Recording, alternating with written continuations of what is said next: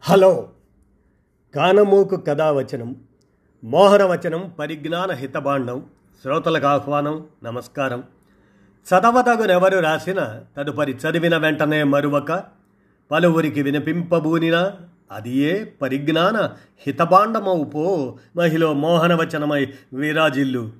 పరిజ్ఞాన హితభాండం లక్ష్యం ప్రతివారీ సమాచార హక్కు ఆస్ఫూర్తితోనే ఇప్పుడు తిక్త విరచిత అంశం. జ్ఞానమీమాంస అనేటువంటి దాన్ని మీ కానమోకు కథావచనం శ్రోతలకు మీ కానమోకు స్వరంలో ఇప్పుడు వినిపిస్తాను. వినండి. జ్ఞాన మీమాంస తిక్త విరచితం. ఇక వినండి. తిండి ఏం తినాలో ఏది తినకూడదో ప్రవచనాల్లో చెప్పుకుంటూ ఏ తిండి పవిత్రమైందో ఏ తిండి అపవిత్రమైందో వల్లె వేసుకుంటూ ఆ తినే తిండిని బట్టి మనుషులను పవిత్రులుగా అపవిత్రులుగా వాళ్ళ ఆలోచనలు కూడా సాత్వికమైనవని క్రూరమైనవని విభజనలు చేసుకుంటూ జీవిస్తున్న మతి లేని జాతులకు ప్రకృతిలో మిగిలిన జీవులు కూడా అలానే కనిపించి వాటిని కూడా అలాగే పోలుస్తూ తమ దోపిడీని నిరంతరాయంగా కొనసాగిస్తుంటారు. స్థిరపరుచుకునే పనిలో ఉపమానాలను రుద్దుతుంటారు ఈ ప్రవచనకారులు. ఇక్కడ తీయని తేనెను జుర్రి తాగే తేనెటీగలు పెంట మీద వాలి ఆ కంపును గబ్బును తినే ఈగలకు తేనె గొప్పదనాన్ని ఎంత చెప్పినా వినవు. కాబట్టి ఆ ప్రయత్నం మానుకోవాలి.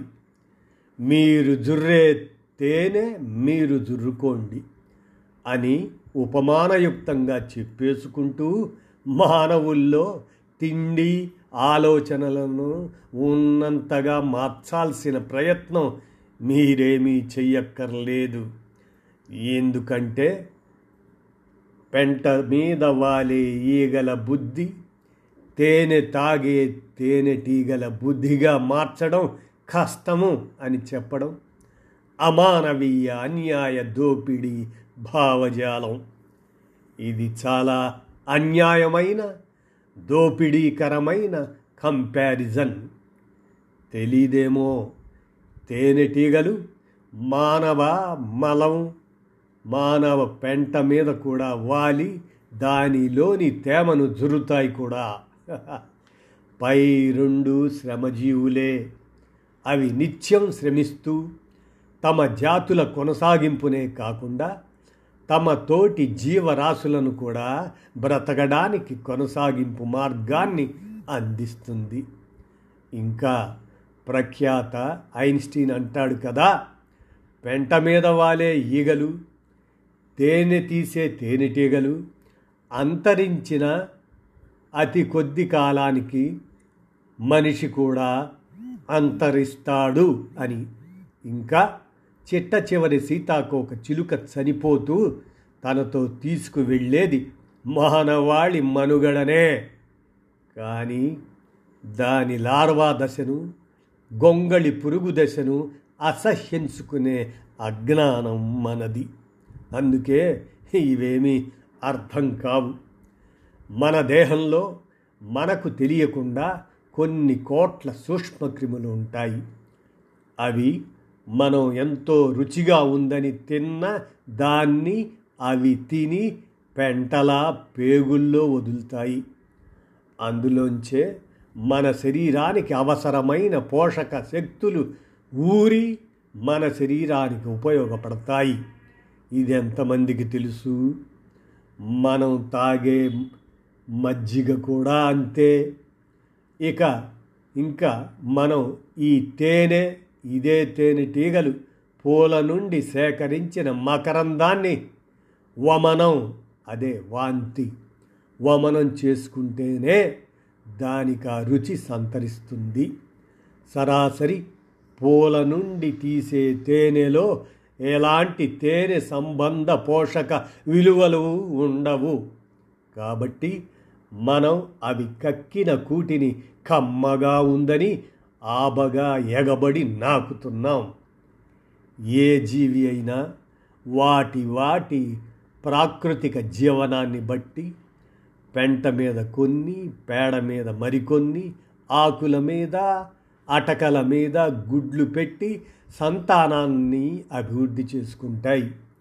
జీవికి కావలసిన ఆహారం ఎక్కడ దొరికితే ఆ పరిసరంలో దాన్ని పొంది బతుకుతుంది. అలా శ్రమిస్తూ జీవిస్తాయే కానీ పక్క వాటిని అదే రకం జీవులను దోచుకోవు అవి. తరువాతి తరాల కోసం దాచుకోవు అవి. సాటి జీవులను మోసము చేయవు అవి. చాలామందికి తెలియదేమో. పోషకాలంటే పేడ పెంట మలము మూత్రము మృతదేహాల అవశేషాలు. కుళ్ళిన పండ్లు గట్రా వేస్తేనే తయారవుతుంది అని. అందులోంచి పుట్టుకొచ్చిన కూరగాయలు ఆకుకూరలు పళ్ళు ఫలాలు వాటి తాలూకా రుచి ఇవన్నీ మట్టి ఇముడ్చుకున్న వ్యర్థాలతోనే అనేది తెలుసుకోకుండా ఆ ఫలహారాన్ని తిన్నవాళ్ళు సాత్వికంగా ఆలోచిస్తారని ప్రచారం చేయటం ఎంత అవివేకం! ఇంకా మాంసాహారాన్ని తిన్నా శాకాహారం తిన్నా మనిషికి అవి ఇమిడేది? మాల్టోజ్ ఫ్రక్టోజ్ ఇంకా గ్లూకోజులుగా రూపాంతరం చెందినాకనే మరిక్కడ సాత్విక ఆలోచనకు విడిగా వచ్చే బలుపు ఎక్కడి నుండి వస్తుంది? మనిషి అలాంటి జీవులను కూడా వాడి దోపిడీకి సారూప్యంగా వాడి ఎదగని మతులను సమ్మతి చేయించి నిజమేగా అని ఒప్పుకునేలా మెప్పించి వాళ్ళ శ్రమలో ప్రధాన భాగాన్ని లాగేసుకుంటారు. మనిషిని న్యూనతపరచడంలో ఈ పోలికలు ప్రధానంగా ఉపయోగపడతాయి. శ్రమించడం అంటేనే అన్ని సౌకర్యాలు ఉండి అన్ని అవకాశాలు అందుబాటులో దొరికే పరిసరాల్లో బతుకుతూ వృద్ధుడు చదువులతో పొందే మార్కుల కొలతలనే అనుకునే మందమతులను తయారు చేయటానికి ఇలాంటివి ఉపయోగపడతాయి అని తిక్త జ్ఞాన మీ మాంస అనేటువంటి అంశాన్ని విరచించగా మీ కానమోకు కథ వచ్చిన శ్రోతలకు మీ కానమోకు స్వరంలో వినిపించాను. విన్నారుగా? ధన్యవాదాలు.